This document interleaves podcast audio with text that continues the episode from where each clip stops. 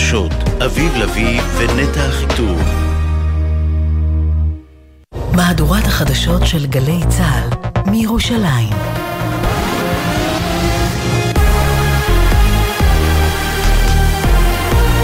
גלי צה"ל מירושלים השעה שלוש, שלום רב, באולפן רן יבנאי עם מה שקורה עכשיו.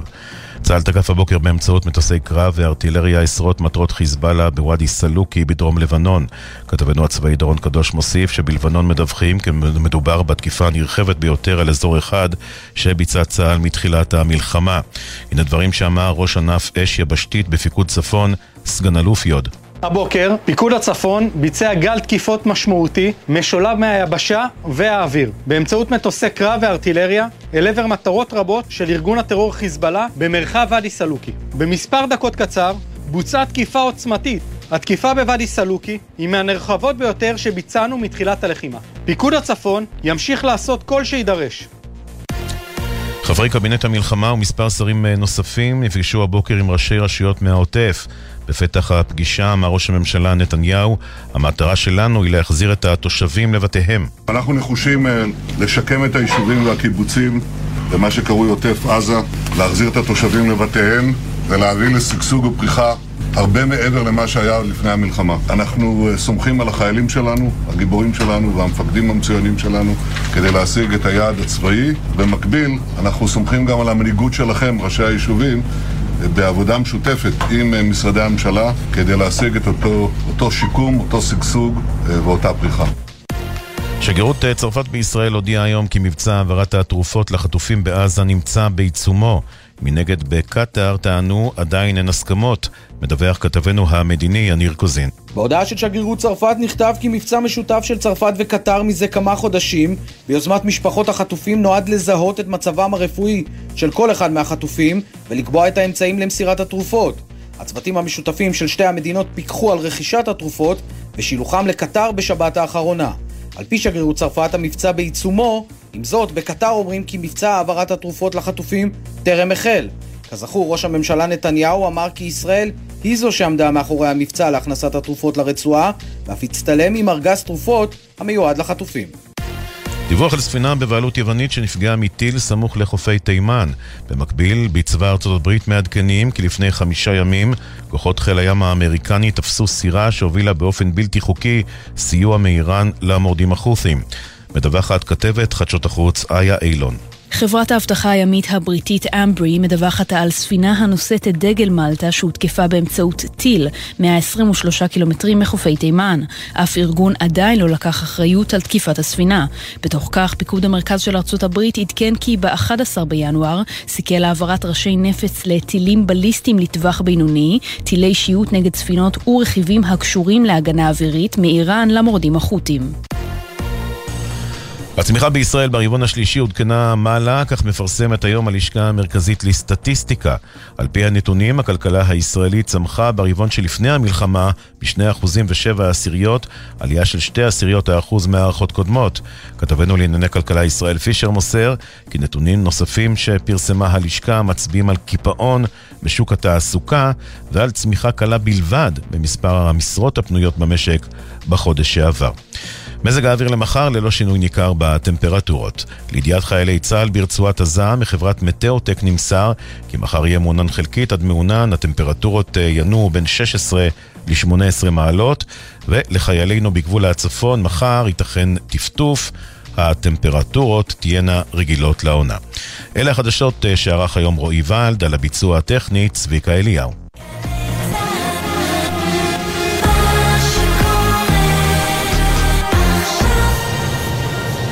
בחסות ביטוח ישיר, המציע לכם לבנדל ביטוח רכב וביטוח מבנה ותכולה לבית, ותוכלו לחסוך בתשלומי הביטוח. ביטוח ישיר, איי-די-איי חברה לביטוח. בחסות רשת ביתילי, המציעה לכם לפתוח את השנה במבצע ללא מע"מ, על כל הריהוט לבית. כי את השנה הזאת מתחילים ברגל ימין של ספה חדשה. ביתילי. ישראל במלחמה, עכשיו בגלי צה"ל, אביב לביא ונטע אחיטוב. אם יהיה בסדר, עורכת אביטל סלמון.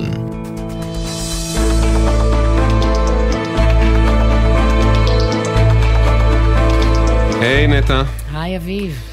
היי היי, תשמעי, אתמול עסקנו פה בהרחבה בסוגיה של הקושי של לוחמים מלפני 99 לקבל, לא משנה כמה לוחמים וכמה אה, מיומנים הם היו, לקבל אה, אישור לנשק, תעוד, אה, בגלל שאין תעודת לוחם, באותן שנים לא הייתה תעודת לוחם מצה"ל. בעניין לעניין באותו עניין, כתב לנו ממש לפני איזה יומיים שלושה, והעלינו את זה גם לדף פייסבוק שלנו, ברק. כתב את הדבר הבא, הוא אמר, בתחילת המלחמה הצטרפתי לכיתת הכוננות ביישוב, אבל לא היו מספיק נשקים לכולם. אה, לאחרונה הזמינו אותי לקבל נשק, כאילו, הצליחו לארגן לו נשק, והתבקשתי להביא אישור בריאות, אוקיי? יצרתי קשר עם המרפאה של קופת החולים שלי, אני בכללית, הוא אומר, ואמרו לי, זה יעלה לך 123 ש"ח. הוא אומר, אני נדהם איך המערכת מנצלת את המצב לגבות כסף בלי הצדקה. אני נותן מזמני, מסכן את עצמי עבור הגנה על היישוב, וקופת החולים, הוא אומר, הבנתי, אגב, הוא צודק, זה לא רק בכללית, לוקחת על זה פי ארבע מאשר על ביקור רגיל אצל רופא. אז uh, מכללית אגב באמת הפנו אותנו, הם אמרו שזה תעריף של משרד הבריאות, זה לא החלטה קופתית שלהם, והם צודקים, משרד הבריאות עד לרגע זה לא קיבלנו תשובה, אבל העניין הוא, אני רק אתקן את ברק, זה לא שמנצלים את המלחמה כדי זה, זה פשוט הסטנדרט גם בימי שגרה, ואף אחד, כן, לא חשב לנכון שאולי בזמן מלחמה, אם בן אדם בא ואומר, אני מתנדב להיות בכיתת כוננות ושלחו אותו להביא אישור בריאות, אולי שייתנו לו את זה פשוט וישלחו אותו אה, להתנדבות שלו? גם בשגרה, ברגע mm-hmm. שאדם אומר זה לכיתת כוננות, זאת אומרת אני תורם מזמני כן. כדי לשמור על היישוב, אז תנו לו את זה. לגמרי, זה לא שהוא הביא, אה, מבקש אישור בריאות כדי להראות שהוא יכול להיכנס לשיעור פילאטיס ב, אה, ביישוב שלו, או משהו כזה. אה, ולא שפילאטיס זה לא חשוב. כן, זה היה יכול להיות נחמד, בעיתות שלום כן. היינו... יהיה בסדר בגל"צ, זה דף פייסבוק שלנו, יהיה בסדר בגל"צ או בסדר אה, נקודה glz.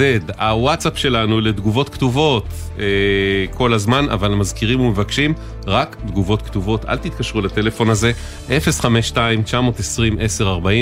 052-920-1040, והמייל אוקיי כרוכית glz.co.il, אוקיי כרוכית glz.co.il.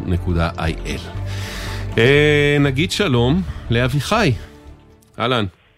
אהלן, מה נשמע? אביחי חמיאס, נכון? כן. הבעלים של חי הובלות ומנופים. כן. מה אתה מוביל, אביחי? אנחנו מתעסקים אה, עם משאיות, מנופים, בעיקר אנחנו עובדים בענף הבנייה. מתעסקים מנופים לענף הבנייה. המנופים האלה אה, שיוצאים ממשאית? השתמשנו כן, כן, כמה פעמים בחיינו. כן, גם הובלות לא מזמן העלינו פסנתר בן 100 עם מנוף. באמת? כן. הוא הגיע לידו בשלום? הוא הגיע בשלום, כן, וואלה. פסנתר של סבתי המנוחה. אוקיי. אז אני מאוד מעריכה את uh, מקור פרנסתך. כן. אבל לא קל בימים אלה, כן. אתה רוצה לחלוק איתנו. לא, לא קל בכלל, זה ימים קשים. Mm-hmm. ימים קשים לכולנו. אני לקחו לי הימים האלה שלושה נהגים למילואים. וכרגע משאיות עומדות, ענף הבנייה קצת אה, מצב אה, ממש עדין, אין אה, פועלים. כרגע אני משמש כמצב של צינור להעביר להם משכורות. בזמן שהם לא איתי, המשאיות עומדות, אין הכנסה. רגע, אה, אבל מה זאת אומרת להעביר להם משכורות? הרי הם אנשי מילואים, מקבלים משכורת, אה, חלף משכורת מהמדינה, מהצבא. אז נכון, אני מקבל מהמדינה, אני מעביר להם, אני כולה משמש כצינור, אה. בינתיים המשאיות עומדות, הוצאות סוציאליות, פנסיה, מס הכנסה, ביטוח לאומי, אני משלם עליהם, והמדינה לא מכירה בזה. פשוט היא לא מכירה בזה. זהו, בוא נדבר על, ה, על אחוזי המחלוקת, על הסכום שהוא במחלוקת. אתה משלם בעצם את ההפרשות הסוציאליות. כן. ואתה ממשיך לשלם עובד, אותם, אף על פי... כל עובד זה סביב הש... כל uh, עובד זה סביב השלוש וחצי אלף, כמעט ארבע אלף. Uh, תעשי את זה כפול uh, שלוש פה, שלוש נהגים. כן. כפול שלושה חודשים שהם לא איתי. כן, וואו. זו הוצאה גדולה. זה סכום שאני כרגע יכול uh, לחיות, עם, לחיות ממנו. ואם... בשלושה חודשים האלה. זה... המשאיות פשוט עומדות, כן. אין שום מקור הכנסה, יש עדיין הלוואות יורדות כמו שצריך, רגיל בזמן. אה, ביטוחים, הכל אני משלם, והמדינה פשוט לא מכירה בזה. אה, זה בהחלט הוצאה מאוד גדולה. נוסיף פה גם את נקודת המבט של המילואימניקים עצמם, של העובדים, mm. שהם אה, טוענים שמאיימים לפטר אותם בגלל ההוצאות האלה. זאת אומרת, כן. למעסיקים כמו לאביחי זה באמת קשה. יש חוק במדינה שאסור לפטר אותם. כן, לא, אנחנו מדברים על המצב, אביחי, אנחנו מדברים על המצב שהוא עוד מעט יתחיל להיות יותר ויותר תדיר, כבר מתחיל לקרות, אלינו הגיעו פניות, גם אליי באופן אישי, של מילואימניקים שיוצאים לאיזה הפוגה, אה, מפסיקים להם את המילואים לשבוע, שבועיים, חודש, חודשיים, ואז קוראים להם שוב, זאת אומרת סבבי רענון, ואז בהפוגה הזאת, על פי חוק המעסיק כן יכול לפטר, ויש כאלה שמנצלים את זה, ושוב, אבל יש פה מצוקה גדולה, בוא רגע נחדד את העניין. אתה אומר, החבר'ה שלי במילואים, אז המדינה משלמת להם את המשכורת, אבל היא לא לוקחת אחריות על הצד של הזכויות הסוציאליות, זה מלא מלא נשאר עליך? חד משמעי, זה הכל עליי. תעשה, שוב פעם אני אומר לך, תעשה חשבון על כל כן. פועל, המשכורות שלו, המשכורות שלהם מאוד גבוהות. אה, יש פנסיה שזה סביב ה-1,500 שקל, ביטוח לאומי סביב ה-2,000 שקל, אה, מס הכנסה עוד 1,000 שקל, זה 4,000, כמעט 4,000 שקל כפול שלוש חודשים כפול שלוש נהגים. שלקחו. ובזה המערכת זה, שכרגע זה בעצם... זה כמעט 60 אלף שקל. וואו. ובזה, ובזה המערכת... 60 אלף שקל זה אני יכול לחיות עם זה לפחות חודשיים קדימה. חד משמעית. אם הם לא מבקשים ממני את זה.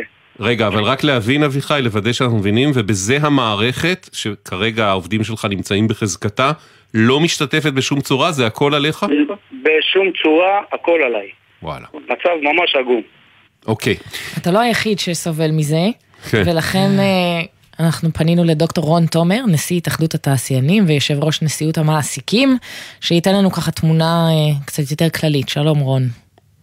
שלום לכם, וליבי על אביחי אם קלטתי את השם נכון, אבל כן. הוא באמת מקרה יחיד של המון מקרים גם של מעסיקים קטנים, אבל, אבל גם של מעסיקים גדולים. גם מי שיש לו אלף עובדים, יש לנו מפעלים עם אלף עובדים שמדברים על סדר גודל של מאה איש במילואים, במיוחד אם זה בתחומי הטכנולוגיה וההייטק שעובדים יותר צעירים, ואז הרבה מהם מילואים, אז תיקח את הבעיה של אביחי ובוא נכפיל אותו כפול מאה, נכפיל אותה כפול מאה. עכשיו, זה פשוט מטורף. תגיד, רון, אה, זה ככה גם בימי שגרה, עד כמה שיש בישראל ימים כאלה, במילואים רגילים? או, ש, או, שזה, או שזה סיטואציה ייחודית למלחמה הזאת, או שההבדל הוא לא. פשוט בהיקף הימים, היקף המילואים והיקף הפגיעה? יפה.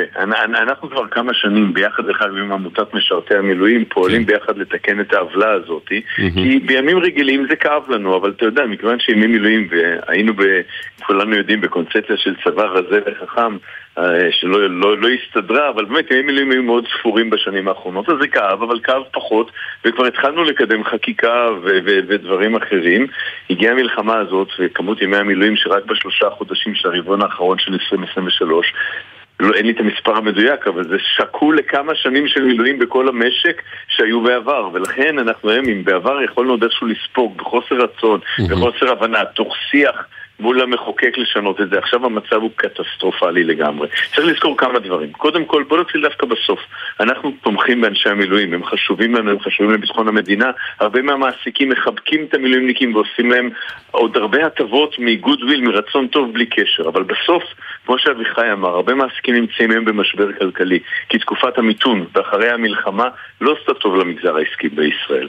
והם מדממים מהרבה סיבות אחרות. ועכשיו נגזר עליהם עול נוסף לשלם על המילואימניקים. וחלילה שלא יצטרך שמישהו רוצה לפגוע במילואימניקים, אבל בסוף החשש של חיילי המילואים ועמותת משרתי המילואים שעובדת אצלנו כתף לכתף, חוששת באופן אמיתי שאנשים לא מתוך רוע לב יבחרו להעסיק פחות מילואימניקים כי יש פה כן. נטל מאוד גדול.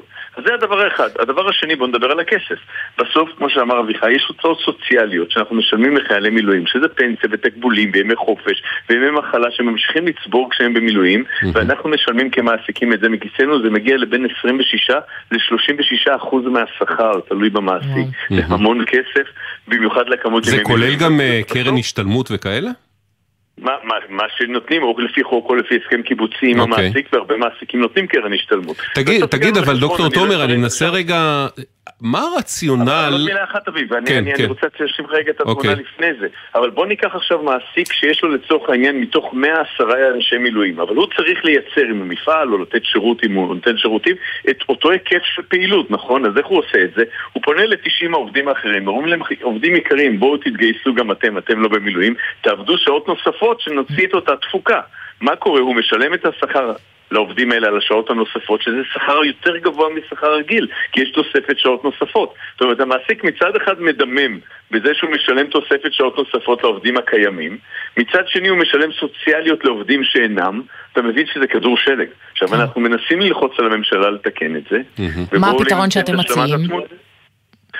לא, אנחנו דרך אגב, לא, מה שלא מציעים, אנחנו מבקשים ואפשר להגיד אפילו דורשים לקבל שיפוי מלא בגין הוצאות המילואימניק לגמרי, כולל הסוציאליות, לא רק השכר הישיר. אז זהו, אבל על זה אני רוצה לשאול אותך מלכתחילה, בתור מי שמכיר את ההיסטוריה של הדבר הזה, מה הרציונל בעצם? הרי, הרי באותה תקופה שהאיש במילואים, המדינה היא בפועל המעסיק שלו, ולכן גם היא משלמת את המשכורת שלו. למה המדינה לא לוקחת אחריות על הזכויות הסוציאליות שלו וההשלמות? כי המדינה רואה בתוך המגזר הפרטי, בתור פרה חולבת, mm. שיכולה לממן אותה במקום שהיא ת, תממן אותה מכספה. אנחנו לא... אבל אני, אני, אני פשוט גם רוצה להדגיש את האבסורד. אתה נטלת את האיש המילואים ממני כמעסיק ללא בחירה שלי. כן. בתמיכה שלי, אני תומך במדינה, תומך בצבא, אבל ללא בחירה שלי. לקחת, תשלם, אל תשלם חצי. זה כמו שאני אקח לך שקית שוקו מהחנות ואגיד לך אני משלם לך רק 70%. למה ככה? כן. זה, זה, זו, זו אותה גזלה, זה ממש גזלה. עכשיו אני אגיד דבר אחד, אנחנו במשא ומתן עם המדינה לנושא. וגם בתקציב אתמול שעבר, יש כבר, המדינה מכירה בצורך מסוים לבוא ולהחזיר כסף, אבל החליטו לתת תקציב מסוים, והם מראש אומרים, זה יהיה רק חלק אנחנו נחזיר לכם. ואני שואל, למה חלק? במשא ומתן איתנו, הם מדברים, עם הנזק שלנו בין 26 ל-36 אחוז, נגיד בממוצע 30 אחוז, כן. נחזיר לכם רק 20 אחוז.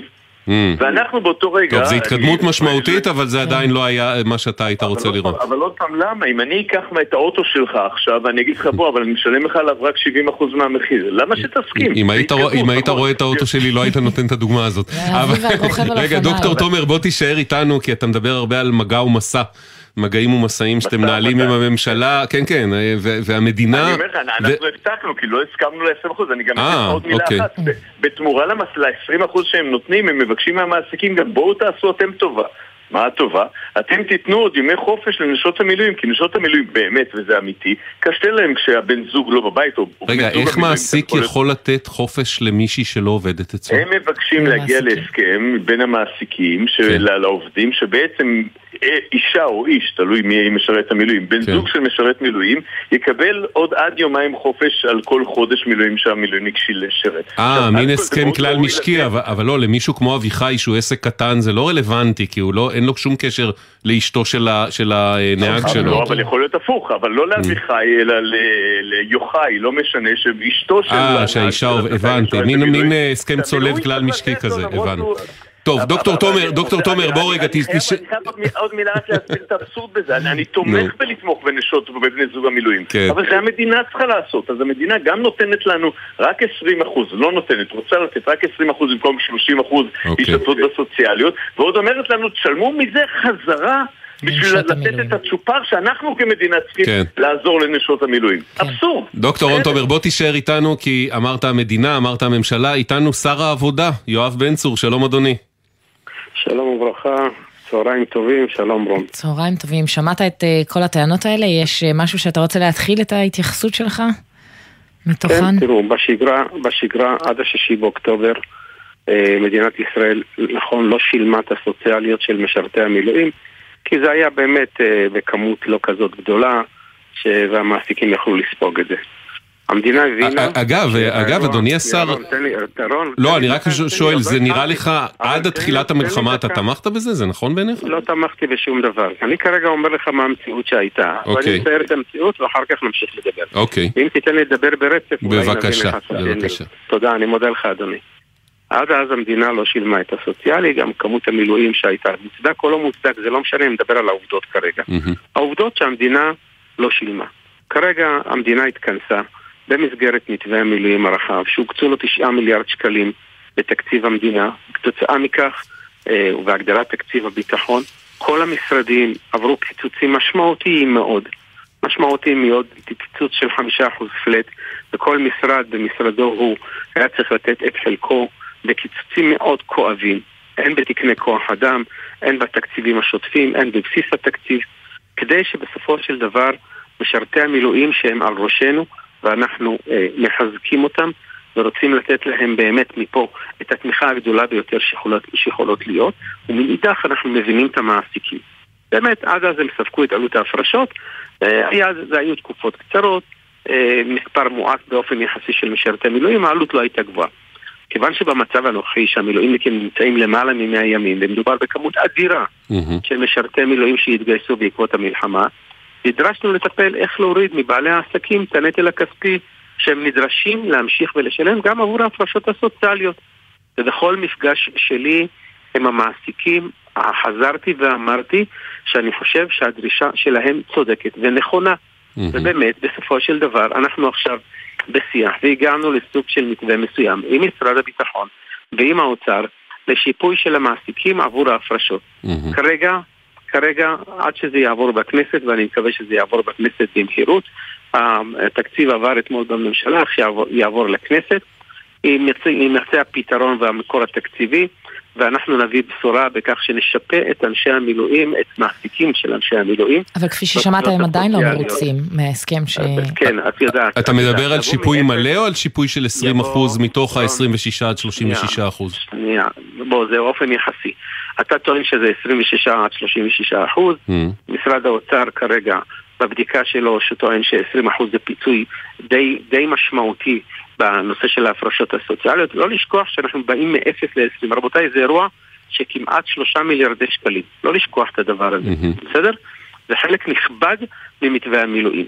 חוץ מזה, נכון, אנחנו פונים למעסיקים, כי אנחנו רוצים לתמוך מאוד בנשות אנשי המילואים, שיש להם עול עצום עליהם, והן מתמודדות עם גידול הילדים ועם עבודה. אנחנו נגן עליהם מפני פיטורים, אנחנו נגן עליהם וננסה לעזור להם בימי חופשה. אנחנו ניתן לאישה יולדת עוד חודש של חופשת הכל בסדר, אדוני השר, אבל השאלה אם ההגנה הזאת היא באה על חשבון המעסיקים או שהיא באה מטעם המדינה, מי מגן עליהם? המדינה או המעסיקים? תן לי דקה לסיים, ובסוף תשאל את כל השאלות שיש, ואני אענה בסבלנות לכל שאלותיך, אוקיי? אני, וחוץ מזה, אני מציע שאם תרצה, תבוא תשב איתי ואני אספר לך את כל הדברים. לא, אבל הייתי רוצה שהמאזינים יקבלו את המידע, לשם כך התכנסנו. אז אני עכשיו, מצוין, אז בוא, אל תראיין אותי עכשיו, תן להם לעשות את הרעיון. אה, אנחנו גם ניתן לנשות אנשי המילואים אישה שילדה תוספת של חודש דמי לידה שבממוצע בסך של עשרת אלפים שבע מאות שקל לפי הנתונים של ביטוח לאומי שזה גם גוף שאני אחראי עליו. חוץ מזה, כמובן שאסור לפטר עובד מילואים בשל שירות מילואים, mm-hmm. אסור לפטר אשת עובד מילואים בגלל שיצא, ונכון, אנחנו ביקשנו, ואני פונה מפה אגב, גם לנשות אנשי המילואים, וגם, וגם לאנשי המילואים עצמם, אם מישהו מכם נתקל באיזשהו אקט של ניסיון לפטר אותו, שיפנה למשרד העבודה, אנחנו נטפל בזה בחומרה. יש חוק לא, אוקיי, הדברים האלה ברורים, אבל אדוני השר, בוא רגע נתכנס למהות הדיון שבו פתחנו. בסוף השאלה היא, אתה תומך במתווה, אתה תומך במתווה שבו המעסיקים ישופו ב-20% מההוצאות הסוציאליות על העובדים, אבל אתה אומר זה מספיק. והשאלה שלנו היא, למה, לא למה בעצם שלא מעסיק, כל מעסיק יקבל כמה שהוא משלם פשוט? אם זה 18 אחוז, 18 אחוז, סבבה. אם זה 25 אחוז, 25 אחוז. למה המעסיק צריך לשלם זכויות סוציאליות על עובד שהופקע וכרגע משרת את המדינה ולא נמצא לקחנו, אצלו בעבודה? לקחנו, לקחנו כרגע את הממוצע, גם זה נטל ענק שהמדינה לקחה על עצמה. זה גם נטל על המעסיקים. אי אפשר להצביע את הכל, המעסיקים מקבלים שיפויים ממס רכוש, ממקומות אחרים שמפסידים בגין שכר או בגין דברים אחרים. בוא, עם כל הכבוד, יש גבול כמה מדינת ישראל יכולה... מס רכוש המעסיק מקבל אם פוגע לו טיל במפעל, זה לא קשור לענייננו. אגב תקציבים, יש...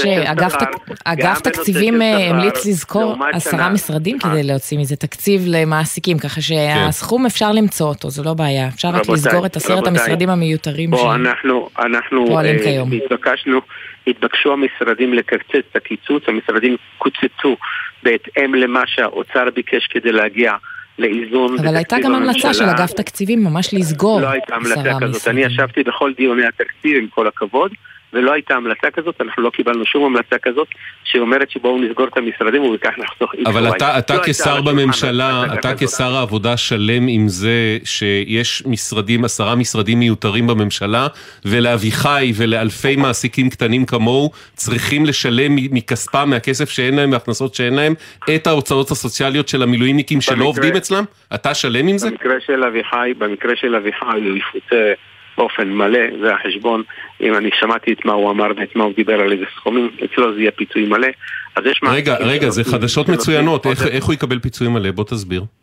הוא יקבל כי לדעתי אין אצלו יותר מ-20% הפרשות סוציאליות. אבל בואו תקשיבו, בואו אני רוצה לומר משהו אחד. אם אנחנו עכשיו באים לדון על התקציב, אז בואו נפתח את הכל ונדון על התקציב, אבל לא זה הדיון. הדיון שביקשתם לבדוק בנושא של המילואים, אז אני אומר שוב. Okay. אוקיי. כרגע אנחנו מדברים על 20% שיפוי, על 20% שיפוי, שהעלות שלו בין 2.5 ל-3 מיליארד שקלים. זה לא כסף הוא, הוא הולך רטרואקטיבית מה-7 באוקטובר? נכון. כן? בדיוק. אוקיי, זה טוב. התשובה היא כן, מ-7 okay. לאוקטובר. משם אנחנו מתחילים לשלם. ואנחנו, okay. אוקיי. האירוע הזה, אני מקווה שיעבור מהר. אנחנו עושים את כל המאמצים שיעבור מהר, אם יצטרכו הסכמים קיבוציים וצווי הרחבה, שזה חונה במשרדי, אנחנו נעשה את זה במהירות המרבית כדי שאנשים יקבלו את כספם כמה שיותר מהר. מה לוחות הזמנים? בעד... זהו, כי אנחנו מבינים שההחלטה בפועל עוד לא התקבלה, אז אתה יכול להאיר את עינינו בפועל... לגבי לוחות הזמנים ומתי כן. הכסף יהיה בבנק? לאחר, ש... לאחר שהתקציב יעבור בכנסת, אנחנו נריץ את זה במהירות האפשרית, אני מקווה שתוך חודש מקסימום כולם יהיו כסף בחשבונות. אנחנו ככה מקווים בעזרת השם. זה אני אעשה, אצלי לא יהיו חסמים, בסדר? הנה אני אומר לכם עכשיו, אצלי במשרד נריץ את זה, לא יהיו חסמים, רון יודע שאנחנו בקשר, ואנחנו בקשר גם עם ארגוני מעסיקים אחרים וגם ההסתדרות, ואנחנו מריצים את הדברים במהירות המרבית, אנחנו חושבים שאתם צריכים לקבל את כספכם במהר, כדי okay. אוקיי. לתת לכם אוויר לנשימה, כדי שתמשיכו להפעיל את המערכת הכלכלית של מדינת ישראל, ושמדינת ישראל תתחיל... סליחה, סליחה אדוני השר, שנייה, אזעקה רמות נפתלי, אזעקה רמות נפתלי. כן, בבקשה. אוקיי, אני חושב שהתמונה ברורה. אה, תודה רבה, אה, שר העבודה יואב בן צור, אנחנו נמשיך לעקוב. תודה רבה לכם. אביחי חמיאס שומע אותנו? אביחי איתנו? הלו. אביחי. כן, שמעת את הדברים, איך אתה מרגיש בעקבותיהם? 20 אחוז בדרך אליך. בעוד חודש. אני מקווה, זה גם משהו, זה גם משהו. אני מקווה מאוד שזה יצא לפועל, כמו שאומרים. בדרך כלל זה... אתה אומר, אני סקפטי עד שהכסף יהיה בבנק שלי. בכאב אני אומר. כן. אבל אנחנו נעקוב, אביחי. נעקוב יחד איתך ו... אה, ומקווים לטוב. אה, תודה אביחי, אה, ומקווים שתשרוד את התקופה הזאת. דוקטור רון תומר, משפט סיום שלך. תגיד, הבעיה שלנו לא שר העבודה שהוא באמת קשוב ורוצה לפתור את הבעיה, okay. הבעיה זה משרד האוצר ששם את, מכווץ את האגרוף, אין שום סיבה, mm-hmm. כמו שאמרתי, שנממן את זה סתם. דרך אגב, אה, כרגע משרד האוצר מדבר על החזר רק מהראשון לאוקטובר, אנחנו גם לוחצים שהוא יהיה מהשביעי. סליחה, מהראשון לנובמבר, אנחנו לוחצים שהוא יהיה מהשביעי לאוקטובר. אה, באמת? ואני מקווה שלפחות בשם נשכנע רגע, אותו. רגע, למה, מה זאת אומרת, המילואים בין 7 באוקטובר ל-1 בנובמבר לא רלוונטיים? לא הבנו. יותר, יותר מזה, את, את הצ'ופר שאנחנו צריכים לממן לנשות המילואים, את זה הם מבקשים מה-7 לאוקטובר. את ההחזר הם ייתנו לנו מה-1 לנובמבר. פה אני מאמין שהם ישתכנעו בסוף. 20% אני אומר דבר אחרון. אני לא רוצה לריב כרגע לפתוח על התקציב משרדים ולא, יש למדינת ישראל כסף. אנחנו לא מדינת עוני שצריכה לשדוד את מעסיקיה. ותזכור דבר אחרון, אביב. Okay, okay. וחלק גדול מהמעסיקים הם גם מילואימניקים. ובסוף זה אותם מילואימניקים, כן, שהם בעלי עסקים, שהם עכשיו צריכים לסבסד סוציאליות של חבריהם המילואימניקים בחזרה. זה מעורר שאלה פילוסופית, מה גורלו של מעסיק שהוא מילואימניק עם הזכויות הסוציאליות של עצמו? דוקטור רון תומר, אה, הרבה תודה, אנחנו נמשיך... וזה בדיוק אותה תקלה. נמשיך לעקוב ביחד, נמשיך לעקוב ביחד, גם איתך וגם עם אביחי. אנחנו לא נוותר עד שלא נקבל את הדברים על מלא ונייצג את המגזר העסקי, ואני מקווה שאף אחד לא יתקפל ויסכים לעסקה מעוותת שכזאת לקבל רק 20. אז הנה, אני אקריא את התגובה של משרד האוצר, אה, mm. שפנינו אליהם, אמרו ש... שכמובן הוזמנו להיות פה בדיון. כן, שכחלק מתוכנית ההטבות למשרתי המילואים שאושרה בתקציב אתמול, ניתן מענה לסוגיה הזו. רק אני אגיד משהו אחד על מה שביטוח לאומי שלח לנו. Mm. hmm הם כתבו שהם ביקשו לקדם חקיקה בנושא כבר לפני מספר שנים, כפי שנעשה לעצמאים שמשרתים mm. במילואים, okay. אוקיי. אבל ההחלטה בדבר דורשת חקיקה בכנסת ואישור, ועל כן... כלומר, בעצם הביטוח הלאומי אומר לנו, אני תומך כן, בבקשה אנחנו, של כן. אביחי והמעסיקים ו... אה, מה שעלה פה, אבל המחוקק, שבד... המחוקקים חשבו אחרת. בדיוק, שבדיונים שהתקיימו בנושא בשבועות האחרונים, הביטוח הלאומי היה בעד קידום של הדבר הזה. וואלה, האמת אני לא מופתע. כן. לא מופתע. אוקיי, אה, עניין, אנחנו נמשיך לעקוב אחרי הסוגיה הזאת, שבאמת נוגעת לכל כך הרבה אנשים. אה, שלום נינה, עניין אחר לגמרי. שלום וברכה. היה לך בעצם הסדר עם נטוויז'ן שכלל את האפשרות שלך להתקשר לחו"ל במינון מסוים, נכון? כן, כן, מה? היה הסדר שלפחות תשע שנים, אפילו יותר, אבל קבלות יש לי מתשע שנים. Mm-hmm. בשנה האחרונה, ב-2023, באמצע השנה ניסיתי להתקשר מהטלפון הנייח שלי. ההסדר היה משני טלפונים, גם נייח וגם נייד. והסכום היה 0.07 באחד מהם, אני לא זוכרת באיזה מהם, uh, לפעימה, ובשני היה 0.24. ניסיתי להתקשר מנייח, מהבית, ולא הצלחתי, היה חסום. לאחר מכן ניסיתי מהטלפון הנייד, כי היה, הייתי חייבת להתקשר. ואז להפתעתי, אחרי uh, חודש וחצי שמקבלים את החשבונות, mm-hmm. אני מקבלת uh, שתי, שתי חשבונות לאותו חודש. Uh, התחיל בספטמבר. Uh, לקוח מספר uh, 1 1 משהו ולקוח מספר 23. החיוג של הטלפון ה... uh, לחו"ל היה 123, מספר שאף פעם לא היה לי, לקוח חדש. ואז היה לפי תעריף uh, מאוד גבוה. Mm-hmm. Uh, חויבתי ב... יש לי הוראת קבע, uh, חויבתי ב-150 שקל. 154 שקלים כתוב. לעומת מה הרגיל, נינה? 154 שקלים, אני יכולה לה, להמציא בדיוק את הסכום, אבל זה... לעומת 85 שהיו קודם. כמעט כפליים. כן. ומה, וזה הכל בגלל השיחה הזאת לחו"ל? לא שמעתי את ה... כי דיברתי. לא, לא. שתי שיחות באורך 40 דקות. אוקיי. כן. זה הרבה כסף, אין מה לומר. ואז התקשרתי למוקדנים שלהם, שירות לקוחות, בנושא החשבונות, וקודם כל אמרו לי שאין כזה דבר שסגרו לי את הטלפון הנייח, יש לי. ורק ברגע שהוכחתי, צלצלתי לחו"ל, לאותו מספר, והם שמעו את ההודעה, אז לקחו בחשבון, אה, זה טעות, אוקיי. אחרי זה, אמרו שלא יכולים להחזיר לי את הכסף. אוקיי, אז פניתי אליכם. אבל את, את בעצם הטענה, נינה, הטענה המהותית שלך הייתה, אתם לא יכולים לשנות לי את החבילה ולהעלות דרמטית את התעריף. לא. סתם נכון. ככה באמצע, בלי לשאול אותי, בלי להודיע לי, האם אני מסכימה, האם אני מוכנה, האם זה מתאים לי. אה, זה, אין, זה לא עובד באופן חד צדדי מערכת היחסים הזאת, שפתאום יכולים להקפיץ לך את המחיר כמה שבא להם. ולזה נכון. לא קיבלתי התייחסות מהותית מנטוויז'ן, נכון? נכון, ואז העברתי, העבירו אותי למנהלת, והמנהלת אמרה mm-hmm. שהיא תבדוק במחשב אם אני מדברת אמת. Mm-hmm. באמת לא הודיעו. Mm-hmm. ואז העבירו לפקיד של זיכויים, ואמרו, את צדקת, את כן לא הודיעו לך. אז אמרתי, אז תחזירו לי את זה, אני לא מסכימה שתעבירו לי לחברה. לא, בגלל שנטוויז'ן עכשיו... החברה נטוויז'ן עוברת שינוי וסלקום קנה, קנתה אותה, אז לא יכולים להחזיר לי את החבילה.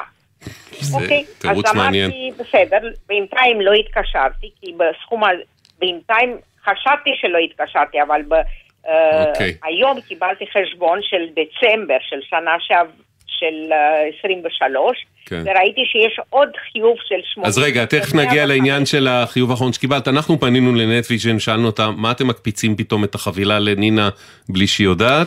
היא אמרה שהם אמרו שמדובר ב, לא בחבילה שהמחיר שלה עלה, אלא בטעות אנוש. אה, היא עברה לסיבים, ובגלל טעות אנוש בתהליך המעבר בוטל.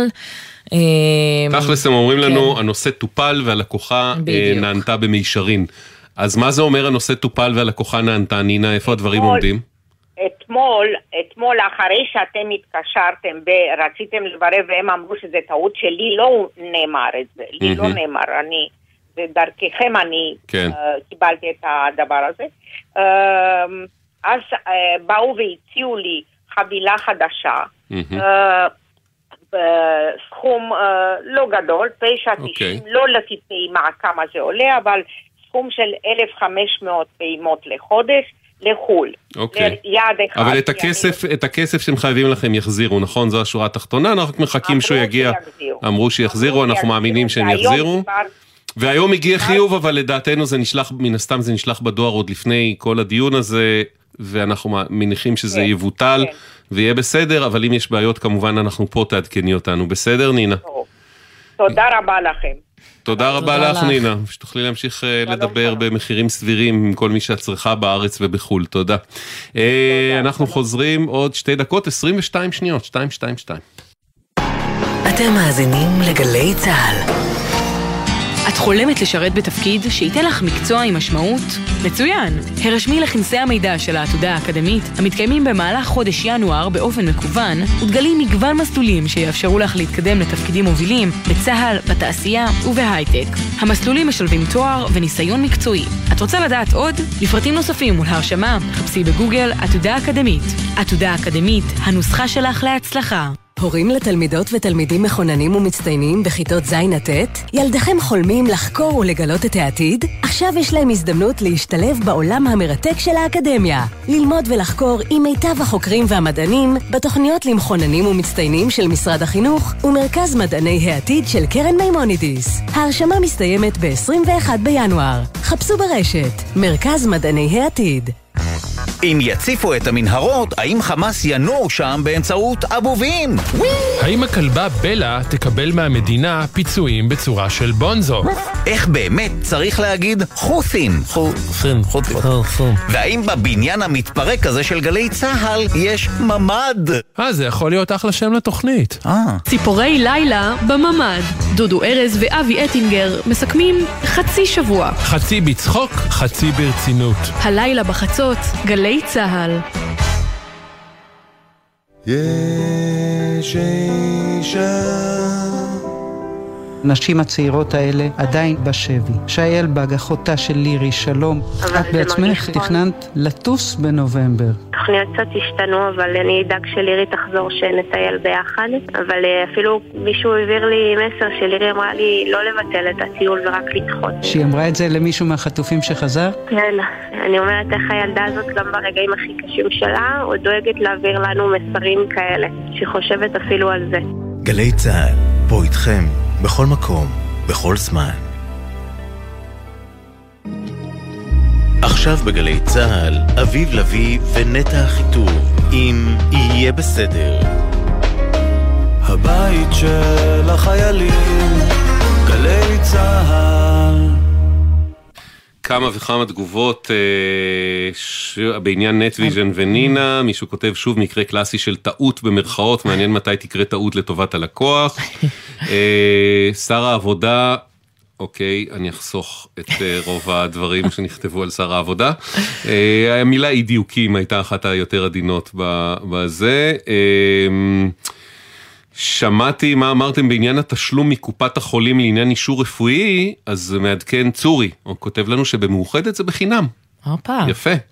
ולעומת זאת, מישהו אחר אה, כותב, דוב כותב שהאגרה שמשלמים קופות החולים על הצהרת בריאות בעלות של פי ארבע מביקור רופא, זה נעשה ללא בדיקה, שיחה של שתי דקות עם הרופא, אין ספק שהקופות עושות עלינו קופה. אי אפשר שרופא המשפחה גם יעשה את זה, ואז זה עולה כמו ביקור אצל רופא המשפחה? לא יודע, יכול להיות שהתשלום הוא לא אישית לרופא לדעתי, ואז אה, לרופא אין שליטה על זה. המסמך הזה. כן, בדיוק, אתה משלם אגרה לזה על המסמך. יהיה בסדר בגל"צ, זה דף פייסבוק שלנו, יהיה בסדר בגל"צ או בסדר נקודה glz. הוואטסאפ שלנו לתגובות כתובות 052-920-1040,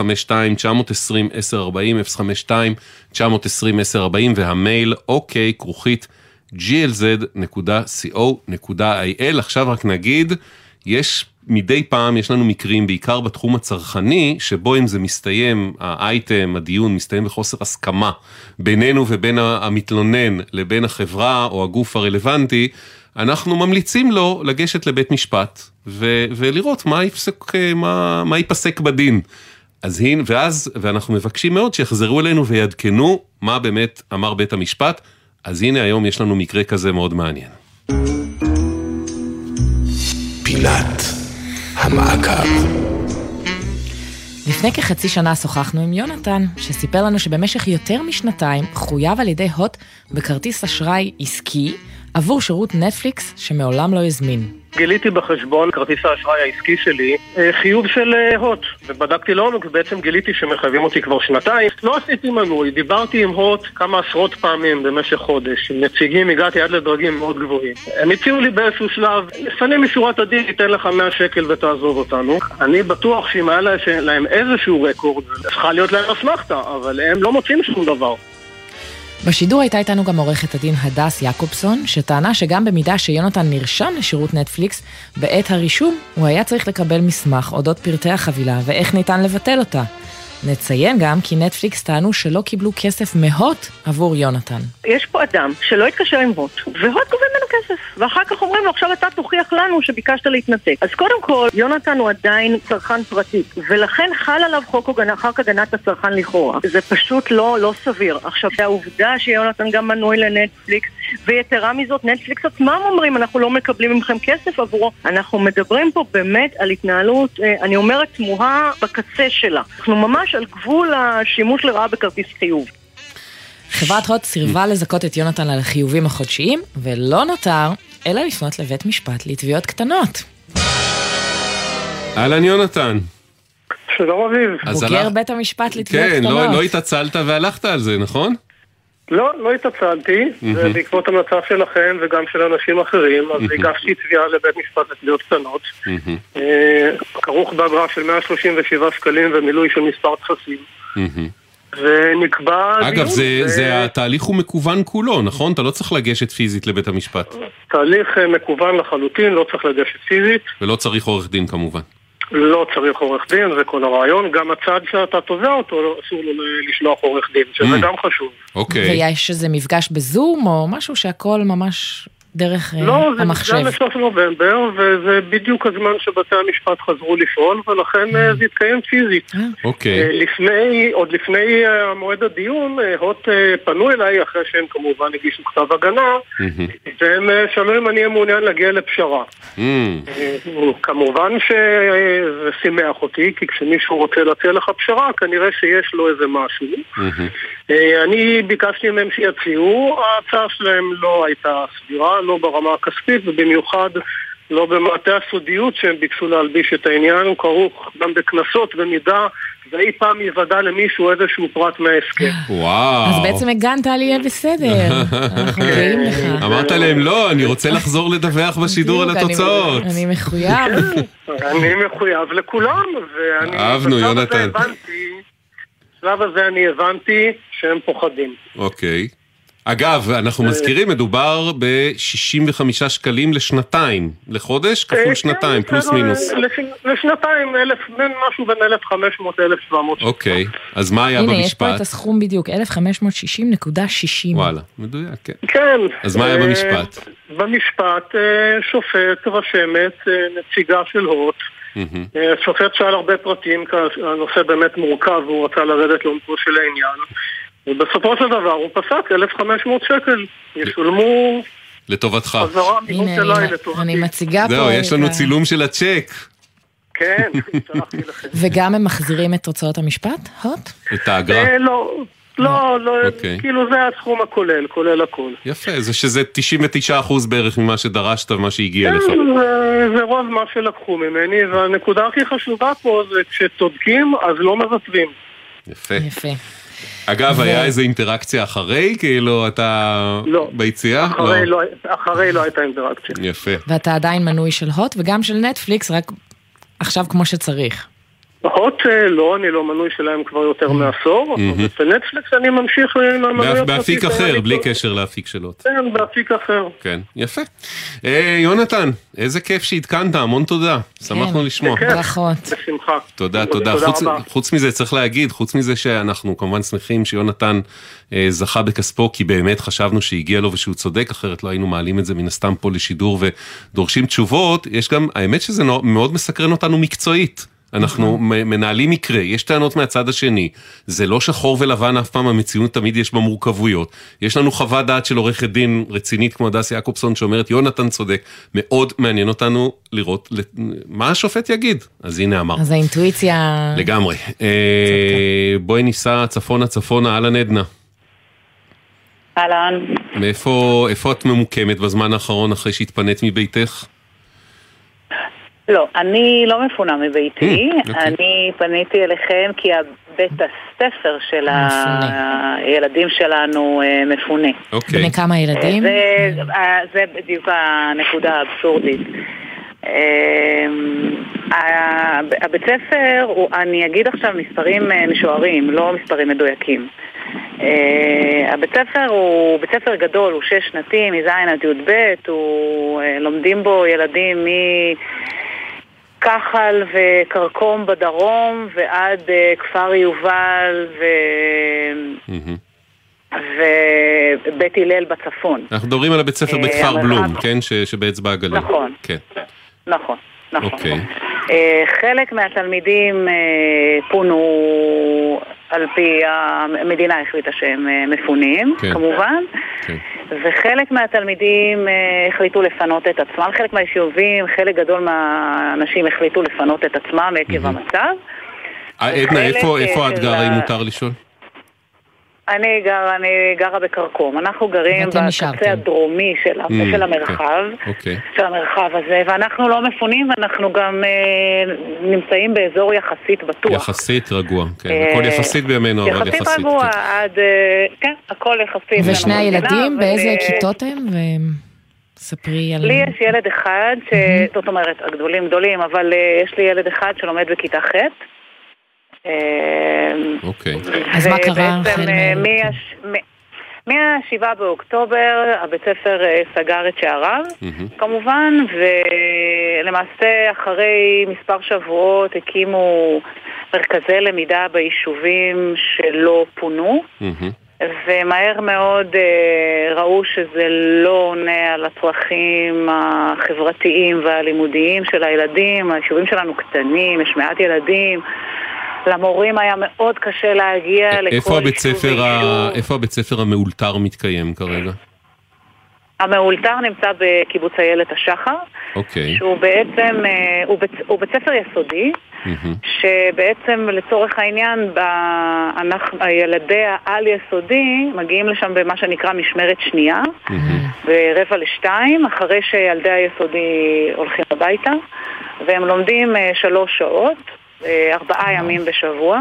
צריך להגיד, אה, על יסודי זה לא רק חבר'ה י"ב שהם בשנת בגרות וממילא בואי, בואי, כמי שאבא של, אני, הם לא יותר מדי אה, חשוב בבית ספר כרגע להיות כל שעה, אני מדברת מכיתה ז', מחטיבת ביניים, מז' עד י"ב. יום כן, הלימודים כן, מרבע לשתיים אחר צהריים עד רבע לחמש, שלוש שעות. נכון, זה הסיפור. וארבע פעמים בשבוע. אר, ארבע פעמים, 12 שעות לימוד בשבוע.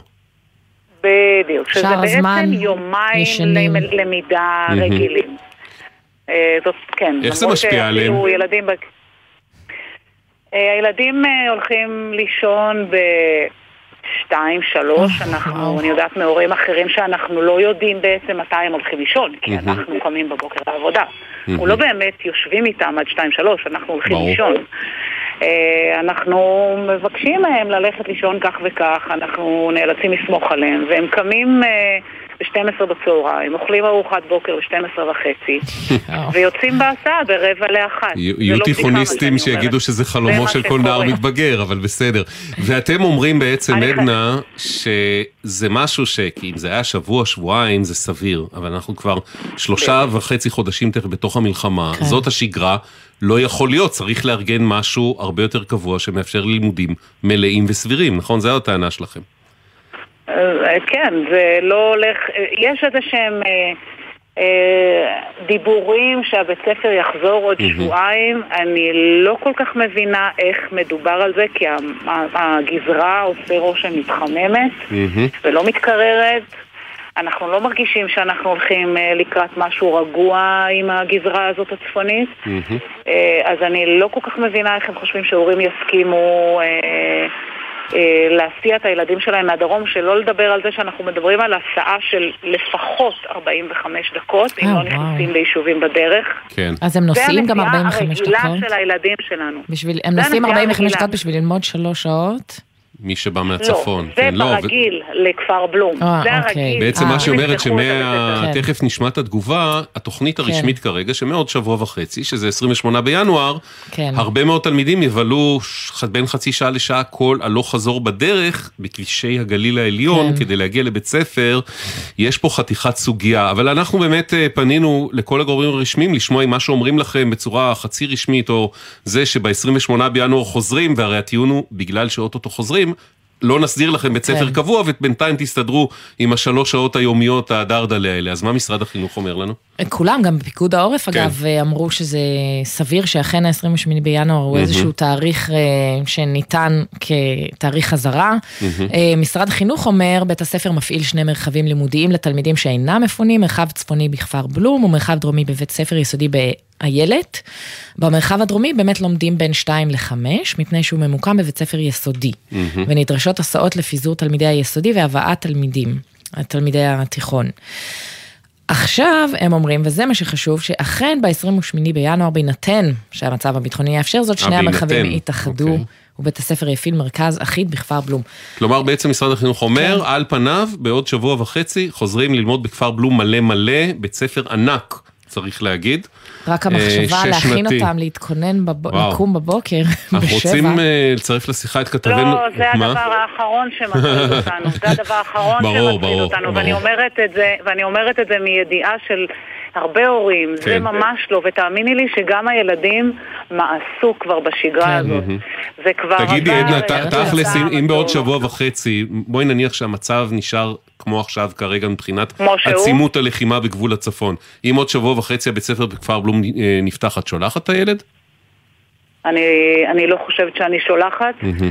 ולדעתי רוב ההורים לא ישלחו, וואלה. ותקום פה קול צעקה, כי זה נשמע...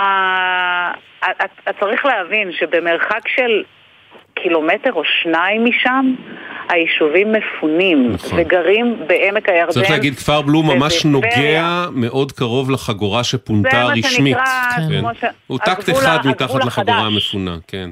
אוקיי, בואי אפילו נצרף, אה. עדנה, עדנה, תמונה מצידך ברורה, בואי נצרף לשיחה את כתבנו הצבאי דורון קדוש, אהלן דורון.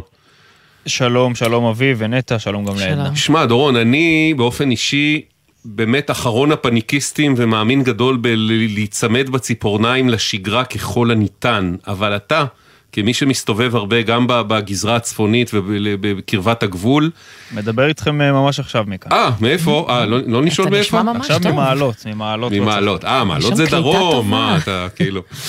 אה, שישה קילומטר מהגבול. שישה קילומטר מהגבול, אז כפר בלום אפילו עוד יותר קרוב. אם המצב נשאר כמות שהוא, זה נראה לך ריאלי שבעוד שבוע וחצי חוזרים ללמוד על מלא בכפר בלום? כן, תראו, זה מה שפיקוד העורף רוצה לייצר, כי צריך רגע להבין, יש Mm. באמת את החגורה של העד שלושה וחצי קילומטר, שהיא זו שפונתה, ויש את כל היתר. יש ביישובים שהם באמת קרובים לשלוש וחצי, שזה אה, למשל כפר בלום הוא אחד מהם, הרבה מאוד תושבים שהחליטו להתפנות על דעת עצמם באופן אישי, מבלי שהמדינה דרשה או ביקשה או המליצה להם להתפנות, ובעניין הזה צריך להגיד, עכשיו, אחרי כבר אה, יותר ממאה יום של אה, מלחמה ויותר ממאה יום שהתושבים האלה מפונים, פיקוד העורף קיבל החלטה שהוא מעוניין ושם לו למטרה כרגע להחזיר את התושבים שהתפנו באופן עצמאי. אנחנו לא מדברים על העד שלושה וחצי. קילומטר, זה תושבים ויישובים שעוד ייקח הרבה מאוד זמן כנראה להחזיר אותם, ושם אין שום כוונה בשלב הזה להחזיר את היישובים האלה, אבל כל אלה שמעבר לאותה חגורה, כשמבינים כרגע את המצב בגבול לבנון, כשרואים שבאמת החילופי אש וחילופי המהלומות בין צה"ל לבין חיזבאללה מתמקדים ברצועה שבאמת קרובה לגבול, והיישובים שמעבר לשלושה וחצי קילומטר, אה, אמנם כמובן שומעים היטב את הבומים ושומעים היטב את השיגורים, ומעת לעת גם יש אבל אצלם דורון, אזעקות, אני, אני, לא. אני, אני, לא, אני בכל זאת אקשה, כי אנחנו יודעים שנקודת התורפה אולי הכי בולטת שלנו בגבול הצפון זה הנ"טים. ורק לפני, יומיים, לא מזמן, לא, כפר יובל אבל הוא באמת על הגדר, הוא בחגורה המפונה. כפר יובל זה היישוב אבל היה, אירוע קשה, כן. למיטב זיכרוני, בבית הלל. שהוא בערך על אותו קו רוחב של כפר בלום, אולי טיפה צפוני. לא, לא בדיוק, בית הלל הוא קצת יותר צפוני, כן, הוא כן אוקיי. Mm. בחגורה המפונה. אגב, ביישובים האלה, כמו שאמרתי, אין באמת שום כוונה להחזיר אוקיי. אותם, כי האיום קיים, גם איום הנ"ט וגם איומים נוספים, אבל אחרי שעשו הערכות מצב, גם מהמם. בפיקוד העורף, אה, גם בפיקוד הצפון, והבינו בדיוק מה קורה בחודשים האחרונים וניתחו את המצב, הגיעו למסקנה שאין שום סיבה שלא תהיה שגרה ביישובים שמעבר לשלושה וחצי קילומטר, רוצים לייצר כמה שיותר שגרה, עם כל הקושי והמורכבות בדבר. אני חייב להגיד שזה כמובן בחירה. זאת אומרת, אם בכל זאת יהיו תושבים שלא ירצו לחזור, כמובן בחירתם, אבל בכל זאת רוצים לנסות לייצר גם שגרה עבור אלה שכן מעוניינים בכך. זה בחירה, אבל כמו שאנחנו מבינים ולומדים מהמקרה של עדנה ושל עוד הרבה הורים, זו בחירה שיש לה מחיר גדול מבחינת מערכת החינוך. אין להם בעצם, המ- המערכת בהינתן זה שהמערכת רואה או רוצה בחזרתם ללימודים בכפר בלום, היא לא מציעה להם חלופה ראויה. ו- ויש עם זה בעיה. ו... יש עם זה עוד בעיות, למשל מורים mm. שכן מתגוררים ביישובים נכון, המפונים, ואז נכון. המורים לא יכולים להגיע ללמד, נכון. או תלמידים, ואז התלמידים האלה שרואים את החברים שלהם חוזרים ללימודים ולשגרה מסוימת, והם mm-hmm. עצמם נמצאים אי שם מפונים, יש לא מעט מורכבויות. ובכל זאת צריכים גם למצוא פתרונות. טוב, וחוץ כן. מזה צריך להגיד, אנחנו נמצאים במציאות מטורללת, ומי יודע איפה נהיה עוד שבוע וחצי, לטוב או לרע, אולי פתאום יהיה שלום במזרח התיכון, ואולי אמן. משהו אחר לגמרי.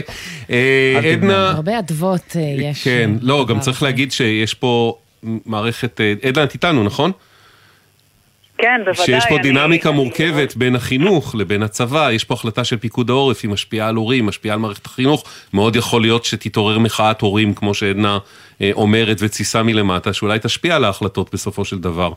אנחנו נעקוב. אני רוצה לומר, כן, אני רוצה לומר שלילדים המפונים, הקימו בתי ספר חלופיים, אד הוק. בתי המלון, הקימו, כן. הקימו. כן. אה, הקימו בפוריה עכשיו בית ספר אה, לילדי המפונ... המפונים מהצפון שנמצאים כן. בעמק הירדן ובטבריה. אה, זאת אומרת, זה אפשרי, ואנחנו הצענו mm-hmm. לקחת את הבית ספר היסודי ברמת כורזים ולהוסיף בו קרוונים ולהפוך mm-hmm. אותו כרגע במציאות שלנו לעל יסודי, לדרום המועצה. רמת כורזים שזה יותר דרומה, מאוד קרוב לכנרת, נכון? ליד... כן, זה כן. ליד אה, עמיעד, אליפלד, שזה, שהוא פועל רגיל, הוא פועל כרגיל כן. כבר... אה, אבל זה, אבל זה בדיוק המחלוקת, המדינה, פיקוד העורף, המערכת אומרת לך, לא, אתם לא מפונים, זה ההבדל, אתם תחזרו ללמוד בכפר בלום, כי שם בטוח, אתם לא בטוחים בזה שבטוח, ואנחנו נצטרך לחכות ולראות מה קורה. כן. עדנה. אנחנו גם לא רוצים לנסוע צפונה. כן, וגם המורים, כפי שדורון אמר. לקרב אותנו, לקרב את הילדים לגזרה הצפונית החמה. אנחנו uh, לגמרי יכולים להבין את החשש, ואנחנו נעקוב ונראה לאן כל זה יוביל. עדנה, תודה רבה לך. Uh, אנחנו מודים לך שהיית איתנו ונעקוב. תודה, ולבשורות טובות. כן, ותודה לכתבנו הצבאי דורון קדוש. אגב, נטע, מקבלים מלא תגובות על ה... אה, סיפור, דיון הקצר שלנו בהתחלה על אה, אישור בריאות מקופת כן, חולים. מעניין שזה אז... נגע באיזה עצב כן, כן. חשוף. כן, כן. אז, אה, רגע, זה שבמאוחדת זה חינם כבר אמרנו. אה, שאלנו פה מי עושה את הבדיקות, אז אומרים לנו הבדיקות, כמה וכמה כותבים לנו, בדיקות נעשות על ידי רופא המשפחה. רופא או רופאת. נכון. הגיע הזמן שנפסיק לדבר. דוקטור. כאילו... דוקטור המשפחה. או דוקטורית. אנחנו מסיימים, נכון? תודה לה. יש עוד? יש. אנחנו אומרים תודה לעורכת שלנו, לאביטל סלמון, סלמון, לתחקירניות תמרה דהן, גליה זרה ושירה אפרת, לטכנאי, אור מטלון, טכנאים, אור מטלון ונועם סיני, לעורכת הדיגיטל מיה אורן. יהיה בסדר בגל"צ, זה דף פייסבוק שלנו, יהיה בסדר בגל"צ או בסדר אה, נקודה GLZ, הוואטסאפ שלנו אה, לתגובות כתובות, 052-920-1040, 052-920-1040, והמייל אוקיי כרוכית GLZ. glz.co.il, אוקיי, כרוכי glz.co.il. אה, כותבים לנו כמה וכמה יונתן שטבע את עוד בתביעות קטנות עשה מעשה חשוב מאוד מבחינה ציבורית וחשוב מאוד ותודה ליונתן שהוא יידע את כולנו וככה שמר על זכויותיהם של הצרכנים. אה, ורד כותבת, לא כל כך פשוט למלא את הטפסים בתביעה קטנה, אז יונתן, לדעתי זה יונתן עצמו עונה למידע הפייסבוק שלנו, זה באמת לא מסובך וזה שווה את המאמץ. אנחנו ו... מוכנים לעזור. ושרון אומרת, בדרך כלל יושבים שם רשמים בכירים ולא שופטים, אבל בסדר. תודה לכל המגיבות והמגיבים, אנחנו נהיה פה ביום ראשון בשלוש, ונטע, המון המון תודה שהיית איתי מתחילת השבוע ועד הלום, מחר לינוי חוזרת למשמרת. תודה רבה, אביב. ביי, תודה. בחסות ביטוח ישיר, המציע לכם לבנדל ביטוח רכב וביטוח מבנה ותכולה לבית, ותוכלו לחסוך בתשלומי הביטוח. ביטוח ישיר, איי-די-איי חברה לביטוח. בחסות אוטודיפו, המציע מצברים לרכב עד השעה תשע בערב בסניפי הרשת, כולל התקנה חינם. כי אין סיבה לשרוף את שישי במוסך. אוטודיפו. בחסות אייס, המציע לכם מגוון מבצעים על מוצרים שיוכלו לחמם את הלב. ואגב, ואת כפות הרגליים. כמו תנור אמבטיה שבמבצע ב-59 שקלים. אייס. אתם מאזינים לגלי צה"ל.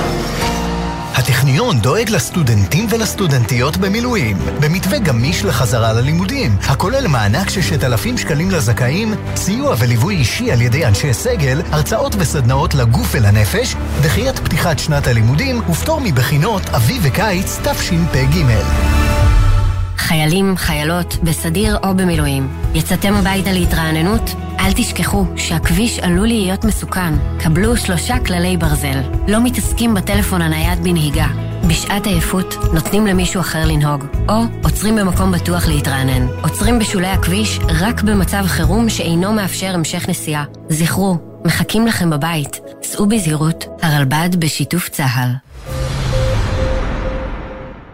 מאחורי השמות, בוקר טוב ישראל חולקת כבוד לנרצחים ולנופלים. תמיד עם חלומות משוגעים, חיוך ממזרי וחולצה להחלפה. וחלמה לעזור לילדים עם מוגבלויות באמצעות תרפיה עם כלבים. מפעל חייו היה הרפת. בכל בוקר נספר משהו קצר, פרט מידע, אירוע או חוויה שישפכו אור על מי שהיו ואינם עוד. בני משפחה וחברים המעוניינים לחלוק עמנו בסיפורים ובתמונות מוזמנים לעשות זאת באמצעות הדואר האלקטרוני. זיכרון כרוכי glz.co.il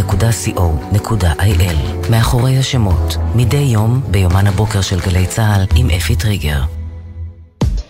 מיד אחרי החדשות, ערן אליקים.